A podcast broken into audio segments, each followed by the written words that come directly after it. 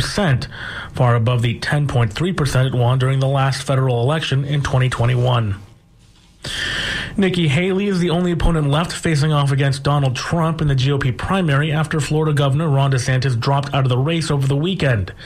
Haley says she's resisting calls to drop out as well, a day before the nation's first GOP presidential primary in New Hampshire. Sagar Meghani filed this report. Happy pre election day. At a VFW hall in Franklin, Haley says the pressure is coming from the nation's political and media elite. Say that I should drop out for the good of the country to support Donald Trump.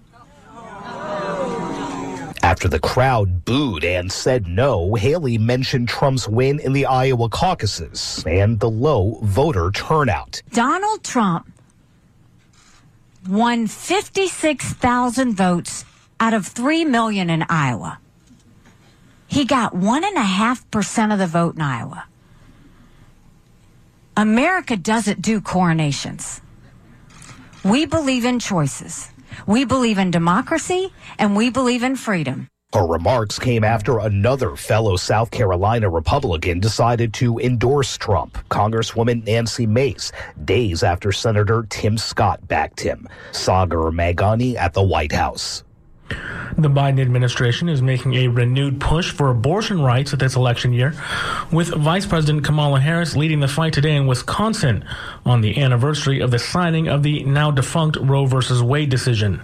Jackie Quinn reports. This is the 51st anniversary of Roe versus Wade, the Supreme Court decision that legalized abortion in all 50 states, overturned in 2022. Vice President Kamala Harris, a year after that, warned Extremist Republicans in Congress have proposed to ban abortion nationwide. Nationwide. But I have news for them we're not having that. She and President Biden are holding a series of events this week, introducing new measures to strengthen access to emergency abortion care. Abortion rights are a key issue in the 2024 election, with Republican frontrunner Donald Trump proclaiming, I'm proud to be the most pro life president in American history. I'm Jackie Quinn. Nearly 30,000 professors, librarians, coaches, and other workers at California State University, the largest public university system in the United States, walked off the job today in a week long strike to demand higher wages. The stoppage across Cal State's 23 campuses comes two weeks after CSU officials ended contract negotiations with a unilateral offer starting with a 5% pay raise this year, effective January 31st, far below the 12% hike that the union is seeking. The California Faculty Association represents roughly 29,000 workers. Another 1,100 CSU plumbers, electricians, and other skilled trade workers represented by the Teamsters Local 2010 were set to join the strike, but reached an agreement with the university late Friday. I'm Scott Baba for Pacifica Radio. Good day and welcome to Letters and Politics. I'm Mitch Jeserich. Today we're going to be in conversation about the country of Yemen, its history, specifically who are the Houthis, a political and military group that emerged in Yemen in the 1990s, a group that President Joe Biden last week reclassified as a terrorist organization after the group attacked a number of ships, including U.S. warships. The Houthis claim it was aimed at ships that were associated with Israel's attack on Gaza. The United States has responded with its own military strikes against the Houthis, sparking fears of a wider conflict in the region. For this conversation, I'm joined by Shireen Al Adeimi, who is a non resident fellow at the Quincy Institute for Responsible Statecraft and assistant professor of language and literacy at Michigan State University's College of Education. Shireen Al Adeimi, it is my good pleasure to welcome you to this program. Thank you, Mitch. It's good to be here. I appreciate you taking time to have this chat. We do want to dive into history. We'll also get to some of the more current things to get your perspective about that as well. Let me begin in the past, and I won't linger too long on ancient history, but just spending a little bit of time studying about Yemen, you quickly see that Yemen is an important place in history. It's important when it comes to Arab history. It's important when it comes to Arab identity and, and language. And it's also an important place when it comes to Islamic history. Yeah, it is. All of these things are true. Um, Yemen is, um, uh, you know, we have a very long history, a long civilization. The capital, Sana'a, is one of the oldest continuously inhabited cities in the world. It's where the majority of, of in fact, the most Arabs trace their roots back to Yemen, and so Yemenis are known as, you know, so to speak, the original Arabs. If you're into coffee, Yemenis were the first to brew coffee that our Ethiopian brothers and sisters um, discovered. And so we have a long, rich history. And even during the times of the Roman Empire, it was a key exporter of um, all of the spices and frankincense and myrrh. And so it was known at a time by the Greeks and Romans as Arabia Felix for being this prosperous land. And so we have a long, long history and um, that, you know, Yemenis are very proud of. But then it's kind of overshadowed by colonialism and the consequences of colonialism, as we know, are not just felt during that time, but they're generational. And so when we get into modern Yemeni history, things are a little bit more complicated. Yeah, it's it's a place of empires. Uh, you mentioned the the Romans and, and Greeks. Uh, the Ottoman Empire was there for a long time. They were, were replaced by by the British Empire. What's the importance of, of, of that history of colonialism? So the Ottoman Empire ruled in what's commonly known as northern Yemen, um, and you know they were on and off essentially from the 1500s until the collapse of the Ottoman Empire in 1918. And they were met with fierce resistance throughout that history. Yemenis are not people who, you know, I don't think anybody likes to be subjugated. Um, and Yemenis have certainly fought very, very fiercely for their independence from the Ottoman Empire. And uh, so they left in 1918, and then they were replaced by um, a monarchy, a, a Yemeni uh, family of monarchists, the Mutawakkalite Kingdom, which lasted until the early 60s when there was a coup against a successful coup. They had attempted previous coups. Uh, but this coup was successful in the 1960s to overthrow in the monarchy in favor of a republic. And so that's the history of northern Yemen. And in the south, we have the British Empire, first the East India Company, and then the British um, themselves, uh, were ruling the south of Yemen uh, from its center, Aden, where, where I was born. Um, for 128 years, and so it's a it's a long history of uh, partitioning the country essentially with the Ottomans in the north and the British in the south.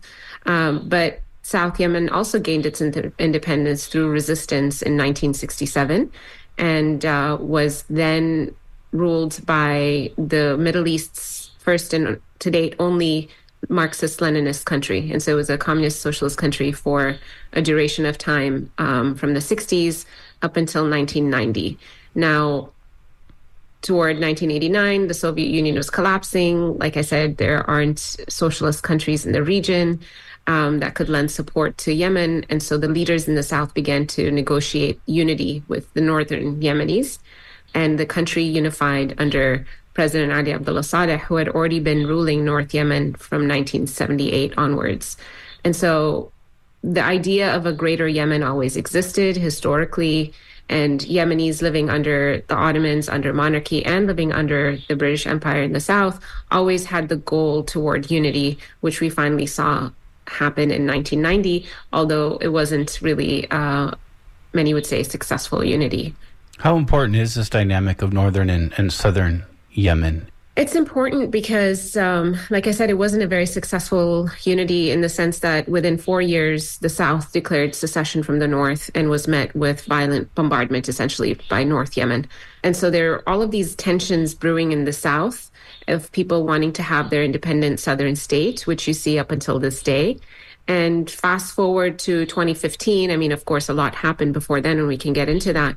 But in 2015, when the coalition that began bombing Yemen to reinstate the internationally recognized president to power, led by Saudi Arabia and the UAE and the United States, they found support among southern Yemenis, or at least their leadership, who felt like, well, if you could help us, you know, against the Houthis, against northern Yemenis, then we can maybe have our own independent state in the south. And so that dynamic is still important. And right now we see, like, and this has been the case since July of 2015, essentially, the historic North Yemen is controlled by who are known as the Houthis, Ansarullah, and the historic South Yemen is controlled by this coalition, um, the Saudi-led coalition. They have their puppets in place, of course, but you know that we're back to that historic divide, essentially not perfectly, but more or less that historic divide between North and South. And it's also important to note that the north is a smaller geographical region, but it, it um, it's home to 80% of Yemenis, whereas the south is larger and has 20% of Yemenis. It's often described as a civil war occurring in Yemen. Is that an appropriate way to look at it? It's not only because civil wars, um, you know, there's agency in civil wars, and there might be foreign interference, but there's agency among the parties.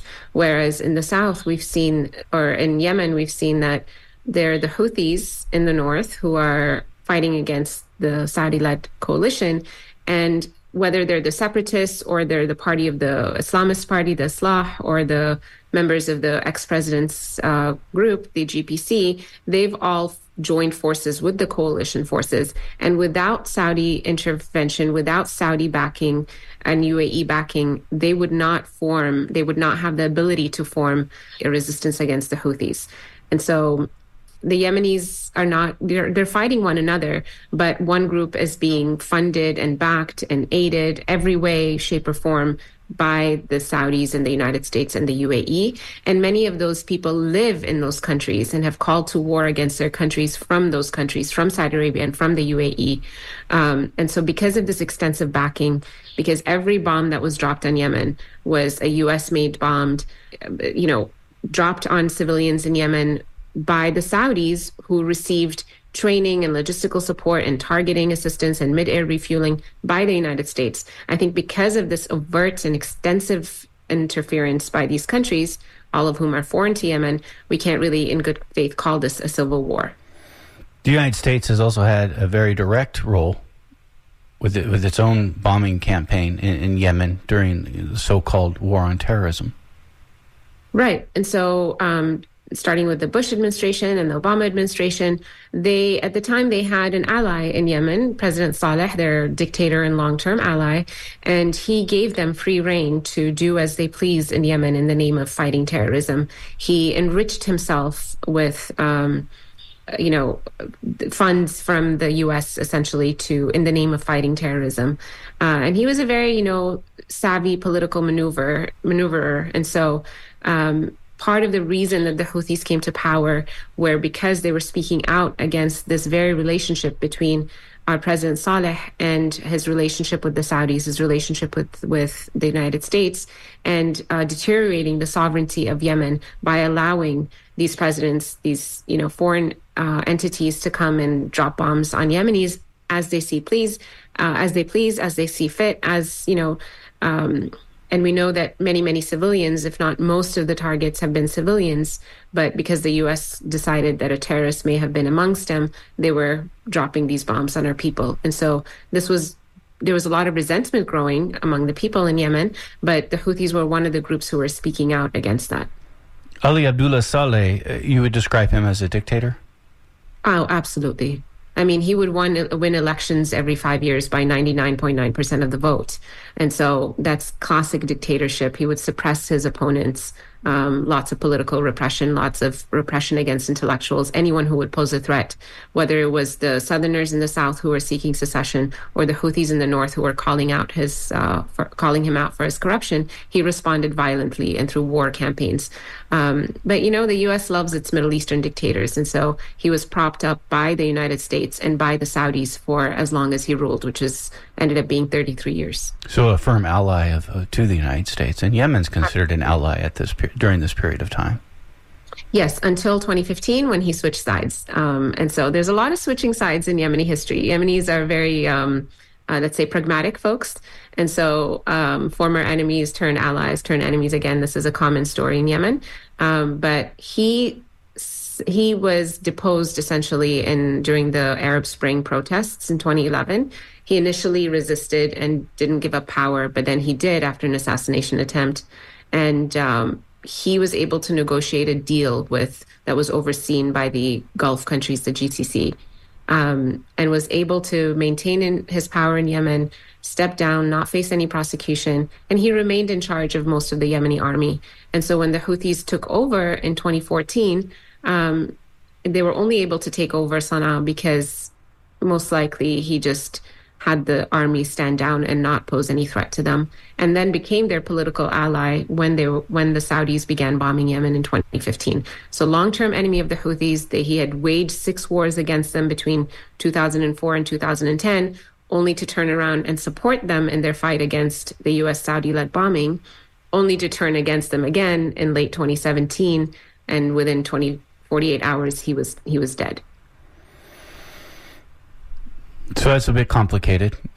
Yeah. Um, and and and so is this how is it just it's described frequently that the Houthis are largely in control of Yemen today, though maybe not entirely. But I'll I'll let you take that on. Um, is it through this process of him switching sides and then eventually his assassination that the Houthis really do gain, I, I guess, the upper hand in Yemen, for lack of a better term?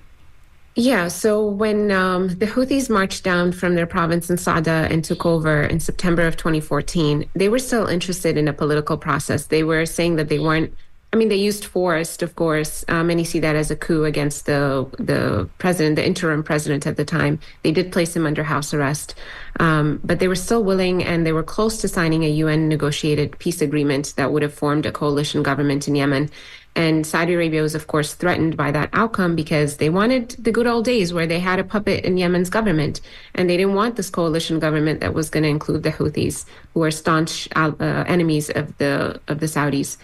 And so they interfered mi- militarily, uh, supposedly on behalf of the interim president of Yemen, but he was also caught by surprise and um, was happy to support them, of course, but he was caught by surprise.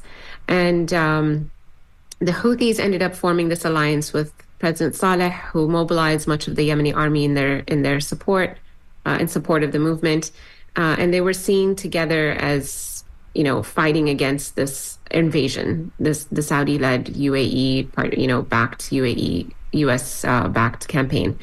Um, they grew in power. They entrenched themselves in the in the capital. They formed a unity government with Saleh and members of his party and they began governing the north, where again the majority of the population resides, while fighting the Saudis, you know, on the ground, or really they're mercenaries on the ground. Um, when Saleh switched sides in late 2017, I think this was due to the UAE essentially speaking, you know, opening up a back channel with Saleh and saying, we're going to support you. You could be the president again, whatnot. And so he asked people to rise up against the Houthis, but it was a massive miscalculation because by then they were already um, in his own stronghold, and he it was it was no longer a Saleh stronghold in Sana'a. It was now a Houthi stronghold in that in the capital. And so, since his um, you know uh, killing, uh, some members of his party remained in in this coalition government with the Houthis. Others have joined forces with the coalition and began, you know, posing a different front um, to the Houthis.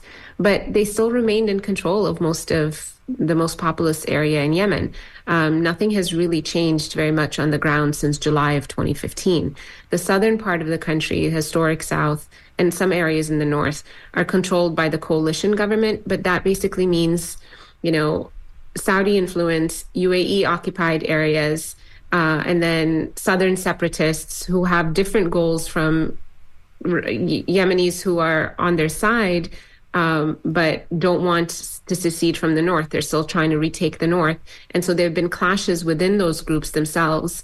And you have like Al Qaeda in the Arabian Peninsula and some ISIS groups in the south. So the south is completely, you know, fragmented among all of these different political parties, whereas the North is really only controlled by Ansarullah. This is Letters and Politics. We are in conversation with Shireen Al Adeimi, non resident fellow at the Quincy Institute for Responsible Statecraft and assistant professor of language and literacy at Michigan State University's College of Education. She joins us for a conversation about the history of Yemen and, and who are the Houthis. So let me ask that who who are the Houthis? How how do you describe to people who the Houthis are? I think for a lot of people, especially considering most recent events with the attacks against ships in the Red Sea and the United States response and military attacks against Yemen, um, how, how do you describe to people who the Houthis are? Well, they're often described as Iran backed Houthi rebels. And I think um, those are just euphemisms for enemy, right? Because here in the in the US, in the West, we're conditioned to think about Iran as the great enemy. And so it's easy for people to understand, oh, yeah, these are the bad guys. In Yemen, of course, they're not seen that way. Uh, their relationship with Iran has been exaggerated. Um, they're an autonomous group. They are Yemenis who initially began.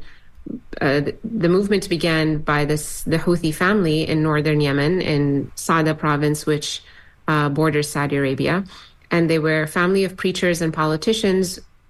They formed a political party. They were, you know, they had membership in parliament for a while.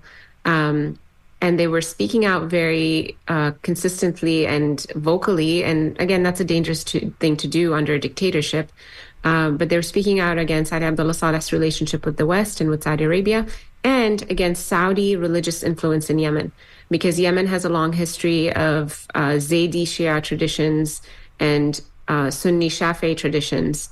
Um, and yet we saw the in, influence of Salafi Wahhabi Islam from Saudi Arabia in the 90s, in the 80s, in the 90s, in the early 2000s, uh, that was deteriorating the theological fabric in Yemen. Mm-hmm. And so they were speaking out against that. And, is this being um, brought in? This is being brought in from Saudi Arabia, Wahhabism. Yeah, it's been brought in from Saudi Arabia. Saudi Arabia was exporting this version of Islam to people, you know, to the masses, essentially, to people in Pakistan and Bangladesh and Afghanistan and Yemen. Um, and maybe there wasn't as much resistance to this in other places, but in Yemen, like I said, we have a very long history of coexisting as Zaydis and Shafis, Sunnis and Shias.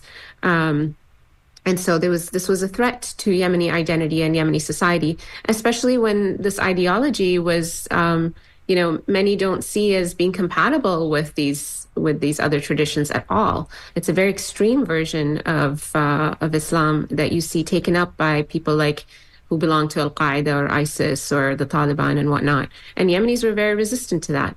Um, but the Houthis themselves, they belong to the sect of Zaydi Islam, like I said, but they're not a minority by any means. 40% of the Yemeni population follows that sect of Islam. The president Saleh himself followed that sect of Islam. He was a secular man, but he was a member of the Zaydi um, community. And so this isn't an issue of a sectarian divide among Yemenis. Uh, it's not an issue of like the small minority that is not representing the you know the interests of the larger population, but they were most vocal against U.S. intervention in Yemen, U.S. influence in Yemen, and Saudi influence in Yemen.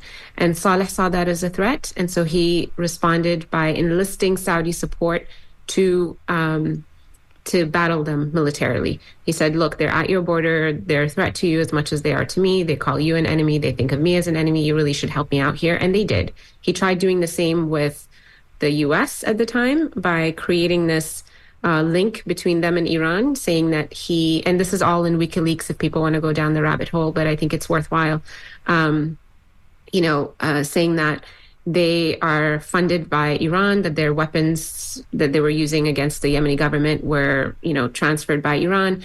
And the Americans took this seriously because, like I said, Iran, USA, long term enemies. And so um, they were willing to support him if that were true. But the investigations showed that they were actually getting their weapons from the Yemeni market, the Yemeni black market. And so they weren't, you know, agents of Iran. Um, they've gone closer to Iran as the war dragged on uh, but they're certainly autonomous. They're indigenous to Yemen. They have they're a product of the local conditions there in Yemen, um, and the response to them, military military response to them, only made them stronger over time. The Zaydi sect of Islam. This is, I, I suppose, under the umbrella of of, of uh, the the Shiite track of the religion. It is, um, but it's also theologically closer to Sunni Islam um, because the the the schism with the when we say Shia Islam now, most Shia Muslims follow the sect that's practiced in like Iraq and Lebanon and and uh, Iran, which is the Twelver um, sect, the Jafari school of thought. Um, the Zaydis split very early on. And so they didn't have, they don't follow the 12 imams the way the majority of the Shias do. They follow five imams, the last of whom his name was Zayd. And so hence Zaydi Islam. Uh, but theologically, they're closer to Sunnis. While, and I think that's why they were allowed to, and, and maybe not that's why, but that's one of the reasons they were able to coexist with their Sunni neighbors with no issues for 1500 years. Um, but they are, um, they don't think of themselves necessarily as Sunni or Shia. They think of themselves as Zaydi, and the Zaydi sect of Islam only really exists in Yemen. So a little bit different than I think is commonly portrayed in the media today that the relation that there's this religious, strong religious connection between Yemen and Iran. Yeah, there isn't. I mean, there's a geopolitical interest. There's a, a relation. I mean, they found themselves being bombed and uh, starved by uh, most of their neighbors, and they found an ally in Iran. Um, and Iran does support them with various, you know, maybe technological ways, maybe some weapons, but not to the same extent that the Saudis were receiving, you know, or the other side, the other Yemenis were receiving support from the Saudi-led coalition in the U.S. To say they're Iran-backed, I think, just gives us the notion that they're controlled by Iran, and they're certainly not controlled. And many people have been saying this. Just hearing those analyses are just preposterous because it betrays a true ignorance of the situation in Yemen, uh, and at the very least, just a nefarious attempt to um, dismiss them as just you know proxies of Iran. Could the Houthis be considered a religious fundamental fundamentalist group? Um, they're not calling for a theology, uh, theological state. They are still operating within the Republic of Yemen they are cannot be compared to uh, extremist groups like the Taliban or ISIS or Al Qaeda by any means, and their concerns have always been nationalists. So um, this was a call for sovereignty. This was a their their their protest at the very beginning, and their fight now is one of national sovereignty. They have no interest in you know, in repression, like, you know, or control in that sense, or imposing a religious doctrine, although that may come with them becoming the de facto rulers, we'll see. Um, but, you know, they also, like I said, 40% of Yemeni society is already Zaydi. And so they're not trying to convert people to Zaydi Islam. They're just trying to stave off foreign intervention. Uh, but I think it remains to be seen what kind of government they will have. I hope it's one that's democratic. I hope it's that Yemenis can actually, you know, decide their own future because this was what they've been attempted to do all along. Yemen is a republic. Um, we're not a monarchy like our neighbors are. We're not absolute monarchies. Tell me the significance of that. Yemen, Yemen is a republic. There is a long um, so tip of the Arabian Peninsula is surrounded by gulfs, the Gulf of Aden in the south, the Red Sea in the west, Oman to our east, which is a sultanate, uh, Saudi Arabia to the north, which is a an absolute monarchy, and then all of the countries within that Gulf, the Arabian Gulf Peninsula, Qatar, Bahrain, Kuwait, UAE, and like I said, Oman and Saudi Arabia, all of them are absolute monarchies. Yemen is the only one in that entire region that is not. And um, when there was a monarchy in Yemen, in northern Yemen, in the between 1918 and the early 60s, Yemenis fought long and hard to expel them, to expel that system of monarchy. And they actually found the monarchy found support from Saudi Arabia at the time in order to maintain its power. So for eight years, the Saudis and the British supported the North Yemeni Zaydi monarchy. Um, to try to remain in power because if you're a king, you want a king at your borders. You don't want a democracy at your borders trying to maybe uh, influence your people in any way, shape, or form. And so the motivations of Saudi Arabia have always been to try to maintain, if we're not going to get a monarchy in Yemen, we've tried that in the 60s, well, at least we can get a puppet in government who uh, will serve our interests as long as well as his. And that's the panic that we saw in 2015 when they realized that that wasn't going to be the case anymore with the formation of a government that would have included the Houthis. Um, and so I think it's important to realize that there's a spirit for democracy. And if the Houthis end up becoming dictators, I bet you anything that the Yemeni population is going to rise up once again and, um, you know, call for uh, an independent, you know, republic democratic state because that is the promise that has yet to be fulfilled has in Yemen. Could it be described as the republic for now has been put on hold in the sense of how it operates? Um, I would say so. I mean, there's not been any. We can't have elections at this time when there's an active war. Um, there were going to be elections in 2014 that or 20, 2012 2013 2014 that they kept you know moving those elections um, President Hadi was in power as an interim president for a while, but he was only appointed for two years. Within those two years, he was supposed to call for elections, and he kept, you know, postponing that. Asked for another extension, resigned, was, you know, basically wasting everybody's time. Um, And meanwhile, there was a plot to essentially federalize Yemen into these several federal, uh, federal groups. And the Houthis resisted that because it was just going to fracture. It was just going to be another attempt by foreign powers to divide and conquer. Um, and so I, I, would say that, you know, it's yet to be seen, but the hope is for um, the people of Yemen to decide what's best for them. And hopefully that happens in a democratic way. Last week, U.S. President Joe Biden redesignated the Houthis as a terrorist organization early on in his term as president. He undid that designation of the Houthis being a terrorist organization. What, how, how do you see that dynamic in the United States with these terrorist designations about the Houthis? Biden and his administration criticized Trump for using this as a political tool back in 2021. So, one of the last acts uh, as president, uh, in in one of his last acts as president, he Trump designated the Houthis as uh, terrorists, largely in response to the UAE saying, "Hey, look at these guys; they've been like bombing us," as though Yemenis are not supposed to, you know, as though Yemenis have no right to self-defense. That we were just supposed to lay down and take it while a coalition of 16 countries was bombing us. Um, and so he designated them as terrorists, and very quickly the Biden administration um, reversed that. It was actually the quickest reversal of an FTO in in the U.S. Um, because he saw that as a political tool. And uh, Blinken at the time said that, oh, we've listened, quote unquote, we've listened to the United Nations warnings and other humanitarian groups, and we know that this is going to affect the Yemeni population adversely. Um, we don't see them as terrorists, and we're going to delist them. So now, to now reinstate them. Uh, is essentially doing what Trump did, which is using it as a political tool. Except that I, I, mean, Trump did it, and you know, and he was leaving office. He just did it to placate the UAE. Um, but Biden is doing it to get them to stop the attacks in the Red Sea when he knows that the only thing that's going to stop the attacks in the Red Sea is calling for a ceasefire in Gaza, actually having a ceasefire in Gaza, lifting the blockade on Gaza, which is what the Ansarullah have said that is uh, is behind the motivation for these attacks. Um, and during the short ceasefire, there were no attacks in the Red Sea because you know that they said they weren't going to attack when there's a ceasefire. So um, I think it just represents another, you know, political game that this Biden administration is playing, and he knows that this is going to starve Yemenis because what financial institution is going to want to operate in an area that's controlled by quote unquote terrorists?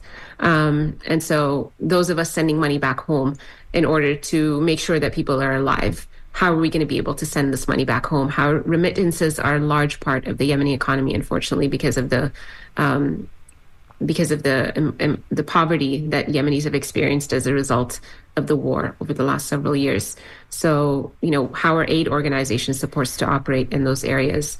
Um, it, he knows what the consequences are, not to the Houthis, but to the Yemeni population. The Houthis don't really have a lot of funds outside for him to sanction. This is not going to affect them. It's going to affect the average Yemeni person, just like the war and the blockade over the last nine years has affected the average Yemeni person at the end. There has been a famine Oh, absolutely. Um, I mean, they've called it famine-like conditions, but we know a child was dying of starvation. A child under five, the age of five was dying of starvation every 75 seconds for many years in Yemen. Uh, nobody sat down and calculated all of these costs of war. The it feels like they just stopped counting at some point, but you know the most conservative estimate is that 377,000 people were killed in this war, either by starvation or bombing. Um, we know that the figures are much larger. You know, anybody who um, needed dialysis and couldn't get, get access to that because of the blockade. 50% of the population had no access to hospitals or healthcare services because most of our hospitals were bombed. And then, you know, getting medical aid and supplies into the country was impossible because of the blockade. Um, cholera was running rampant in Yemen. The worst case, the worst outbreak in modern history happened in Yemen because there was no fuel in the country to operate the water pumps people were drinking contaminated water, couldn't rehydrate with water because there was no way to gain access to clean water, and they were dying of preventable diseases like cholera and diphtheria and whatnot. Uh, all of the people who died, all of the children who died of a fever because there was no Tylenol on the shelves, for example, those don't get counted as casualties of war, but they absolutely have been casualties of war, let alone the people who literally starved to death. And we were seeing these images of people starving to death because there was no food allowed to come into the country unless it was authorized by the Saudi led coalition. There have been charges of genocide uh, about concerning what's happening in Yemen. Do, do you, the legal term of genocide is a deliberate attempt to um, eliminate in part or in whole an entire people. Do, do you see that as having, having had happened or even still happening in Yemen? Absolutely. And I think the parallel I'm going to draw here is that the case against Israel in um, the ICJ, you know, parallels the case against, um, or you know, there's no case against them, but these um, the statements that we hear the Israelis make about Palestinians are they parallel the the case that uh, this, the statements that the Saudis were making against Yemenis. So, you know, Israel says that they're not blockading uh, Palestinians, they're blockading Hamas. Saudi Arabia said for a number of years they're not blockading Yemenis, they're blockading the Houthis. Okay, well, Yemenis were dying, Houthis are not. Um, they were saying that the Houthis were using civilians as shields, as human shields, just like we hear Israel say about Palestinians who are being killed, civilians, and they say that they were just human shields being used by Hamas. Um, they were saying that they're not targeting, you know, anything deliberately. Uh, meanwhile, you know, hospitals and schools and school buses and any any moving vehicle, essentially, and homes and mosques and all of these areas, uh, historic, even our historic heritage sites, they were all deliberately targeted by the Saudi-led coalition. So if it's not genocide, then what is it? Um, they declared war upon the entire population of Yemen. Those in those areas that um, didn't support them, that didn't accept foreign intervention, and they worked really hard. And you know, we know from UN reports, for example, that their targeting was widespread and systematic, and yet the U.S. continued to support them, not just with weapons, but with targeting assistance and logistics and spare parts and all of the ways that we mentioned earlier. Shireen Al-Adeimi is our guest. Shireen Al-Adeimi is a non-resident fellow at the Quincy Institute for Responsible Statecraft and assistant professor of language and literacy at Michigan State University's College of Education. She joins us for a conversation about the history of Yemen and who are the Houthis. Shireen Al-Adeimi, what what interest what is the interest that Saudi Arabia has in Yemen? I've been saying this for a number of years, and people have said, well, it's actually not that important, but we see the importance now, which is Bab el Mandeb Strait, first and foremost. Bab el Mandeb Strait is where international shipping goes through. Anything going to Asia from Europe, anything going to Europe from Asia has to go through Bab el Mandeb Strait. And whoever controls Yemen controls Bab el Mandeb Strait. And so the battles there have been most fierce over the last several years as well. And so yes, there are some oil reserves and gas reserves and whatnot, but the main interest here is Yemen's geopolitical location and the you know the ability of whoever's governing Yemen to potentially disrupt international shipping in that strait. And the Houthis have never posed a, threat to international shipping. They don't even pose a threat to international shipping now. They pose a threat to shipping um, to Israel's economy, essentially, because they've targeted all Israel linked and Israel bound ships. After the US and UK started bombing Yemen, they said that they've expanded that to also US and UK linked ships in that area. But I think we see now that the geopolitical location um, and the ability for Yemen's rulers to disrupt that is what got Saudi Arabia and the UAE, and the UAE and the US involved in Yemen to begin with. Um, they underplayed that for a number of years, but that's why Yemen has always been the target of those countries. And they've maintained good relationships with the dictators there in order to ensure that, you know, that Saudi oil going through these ports is not going to be disrupted and that, you know, you don't want instability at your border either when you're Saudi Arabia. And so that was the other reason they wanted to maintain control and have a thumb over um, whoever's going to be leading Yemen. This strait, it's a part of the Red Sea?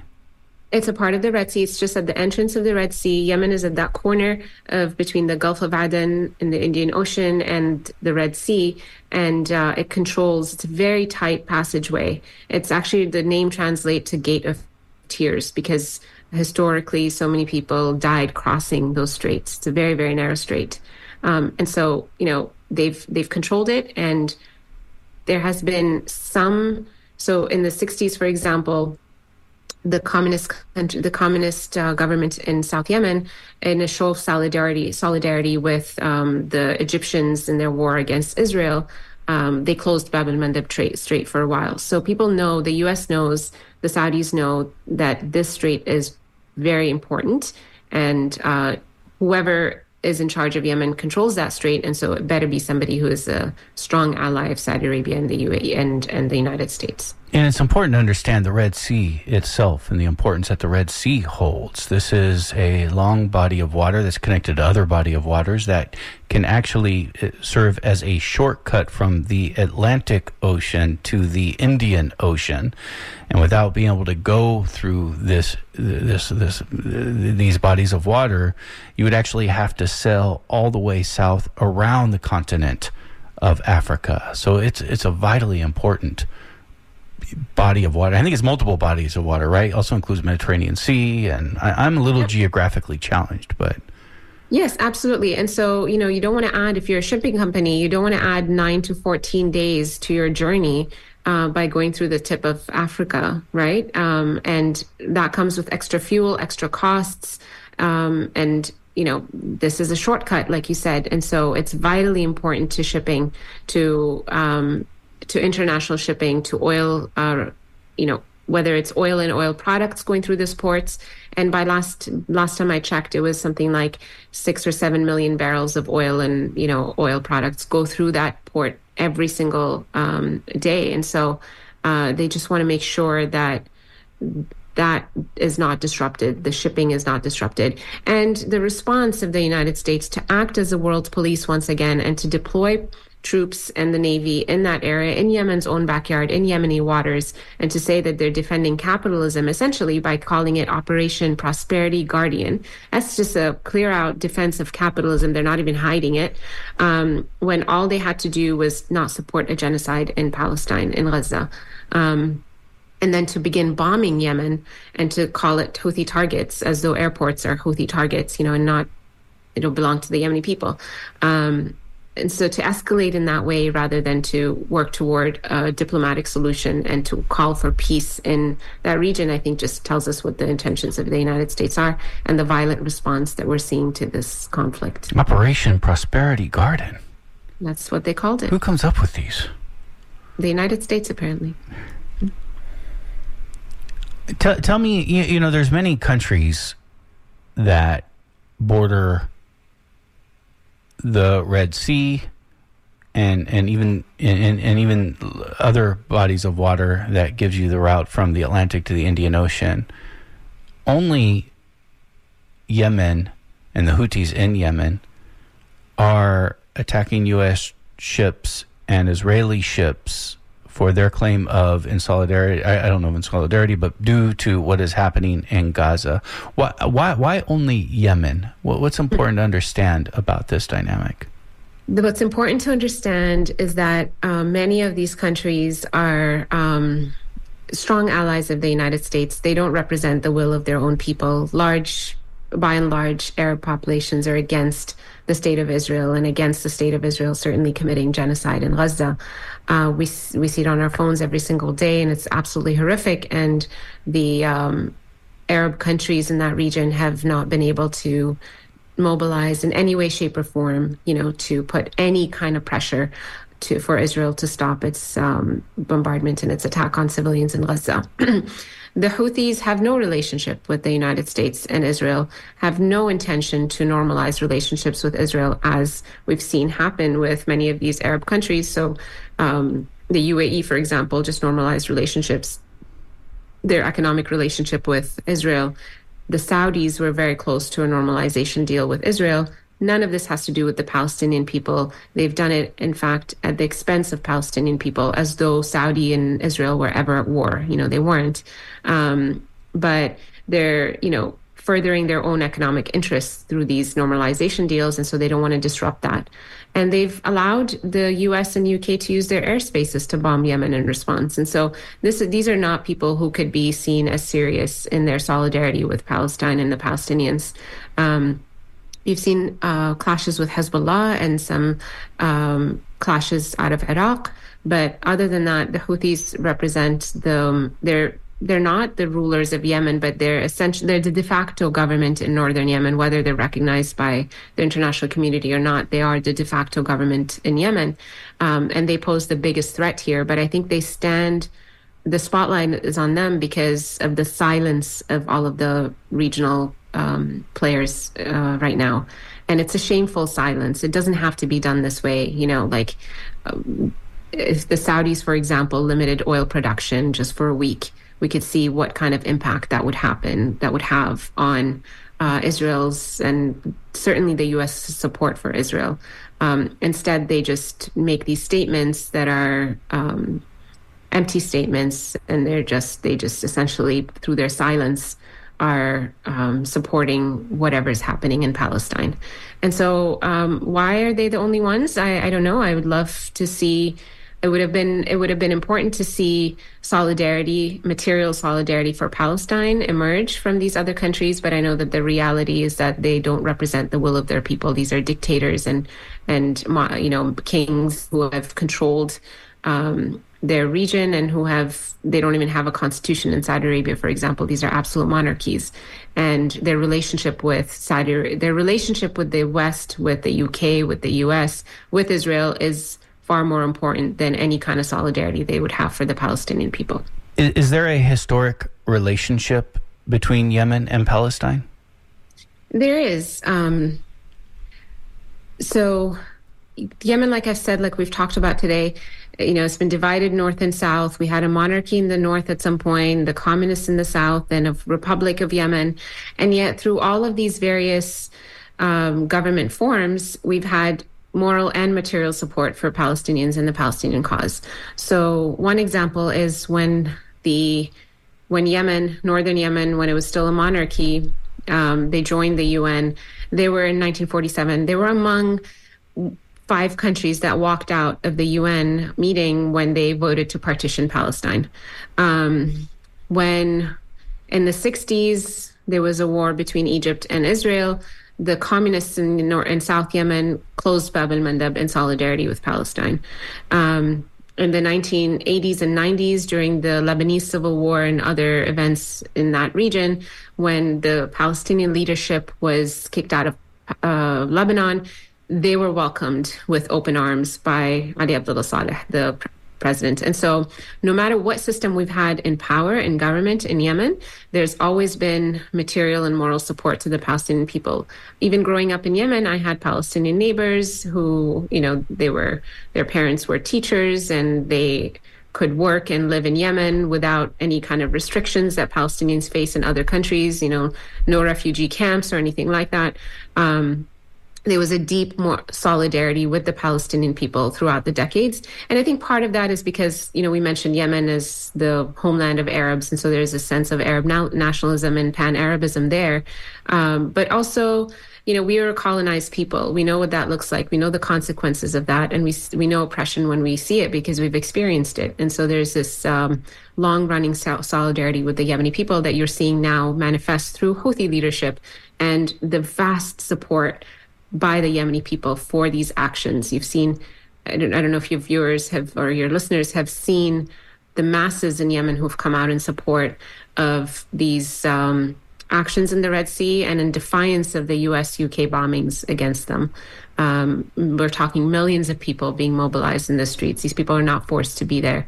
They are showing their genuine support for the Palestinians. In the Arab world, does Yemen hold a special place?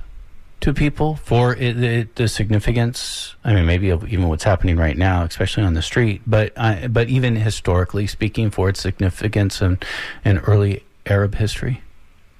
I would say that um, we've kind of been sidelined by many in the Arab world as uh, and looked down upon, uh, frankly, as being uh, you know quote unquote the poorest middle country in the Middle East, as though we weren't exploited and you know uh, made impoverished by the various um, events that happened. But there's this, uh, and even if we were, like, so what, you know? Um, but I think they've been dismissed for quite a while. When the Saudis began bombing in Yemen in 2015, there was very little support for the Yemeni population. Since 2015 to 2023, there has not been like this, you know, mobilization for our cause. You don't see these protests in the Arab world in solidarity of Yemen. Um, it felt like we were just yelling into the void for all of these years, trying to get people to pay attention to what's happening in Yemen and to stop their own governments from bombing us. There wasn't it wasn't a, a call for help. It was a call for ending hostilities, ending these, whether it was the US's influence in bombing in Yemen or the UK support for it or the Saudi or UAE. But we didn't have that mass mobilization um, on the streets or politically or otherwise in support of Yemenis. Um, and so we felt, and many Yemenis have felt, absolutely ignored by the rest of the world and by our Arab neighbors who ganged up on us essentially um, when we posed no threat to their security whatsoever. Um, but I think what's happening now is that they're seeing, all of a sudden, we're seeing this attention on uh, Ansarullah and their actions in Yemen. And many in the Arab world are, are understand this to be uh, a legitimate response to genocide. So the Houthis are saying that they are enacting their duties under the Genocide Convention, Article 1, prevention of genocide, the state's duties to prevent genocide. And many people are seeing this as a righteous form of resistance to what's happening in Palestine. Um, and there's a lot more attention to the Yemen cause now than we've seen in the last several years. Um, I don't know how sustained this will be, but in this moment, there's a perceptible shift in how Yemenis are being seen by their neighbors, who for the longest time either accepted that they were just going to be bombed or just, you know, didn't really care that much. Or if they did, there wasn't any sustained mobilization uh, in solidarity with Yemenis. So they are citing the Geneva Convention for the justification of these attacks yes. in the Red Sea. And that, that reminds me in the 1990s when the Houthis are formed, they, they were an anti corruption. It was an anti corruption movement, wasn't it? I mean, I think it's easy for us, especially if we don't know a lot about it, myself included, to think of this as a theocratic kind of a group, and, and maybe there's some elements of that. But, but it's also a very sort of legal minded anti corruption group, at least in its origins. It was anti corruption, anti imperialist, anti interventionist group. Um, and those were very clearly what they were calling for from the beginning. And it's what made so many people in Yemen um, join their cause. You know, they're no longer just the Houthis or Ansarullah um, because Yemenis, regardless of their sectarian affiliation, whether they're or regional affiliation, um, you know, are joining, have joined the front lines and have joined in many ways the cause of the Ansarullah because these are things that affected all of us in Yemen. Just most people weren't able to say anything about it. Now, of course, along the years, they've been accused of human rights violations. And I do think that every violation of human rights needs to be investigated thoroughly by outside neutral parties. Um, and I'm not saying that the Houthis have acted, you know, in a way that um, gained support from every Yemeni. That's not the case. But I think if there were elections in Yemen today, I think they would win hand, hands down um, because of the grievances that they have and the, the way that they've been seen as defending Yemen over the last several years in defiance of Saudi Arabia and the UAE, and now directly in defiance of the United States and the United Kingdom. Um, they're seen as people who are in Yemen, defending Yemen against foreign intervention, foreign aggression, and have called against corruption and are, um, you know, their cause is rooted in, in those grievances. Shireen Al Adeimi has been our guest. She has joined us for a conversation about the history of Yemen and who are the Houthis. Shireen Al Adeimi is a non-resident fellow at the Quincy Institute for Responsible Statecraft and assistant professor of language and literacy at Michigan State University's College of Education. Shireen Adeimi, I, I thank you very much for taking this time. It's my pleasure. Thank you so much, Mitch. That does it for Letters and Politics. The show is produced by Deanna Martinez. Kirsten Thomas is our engineer. If you'd like to hear this or past shows, you could do so by going online and finding our archives at kpfa.org. I'm Mitch Jeserich, and I thank you for listening.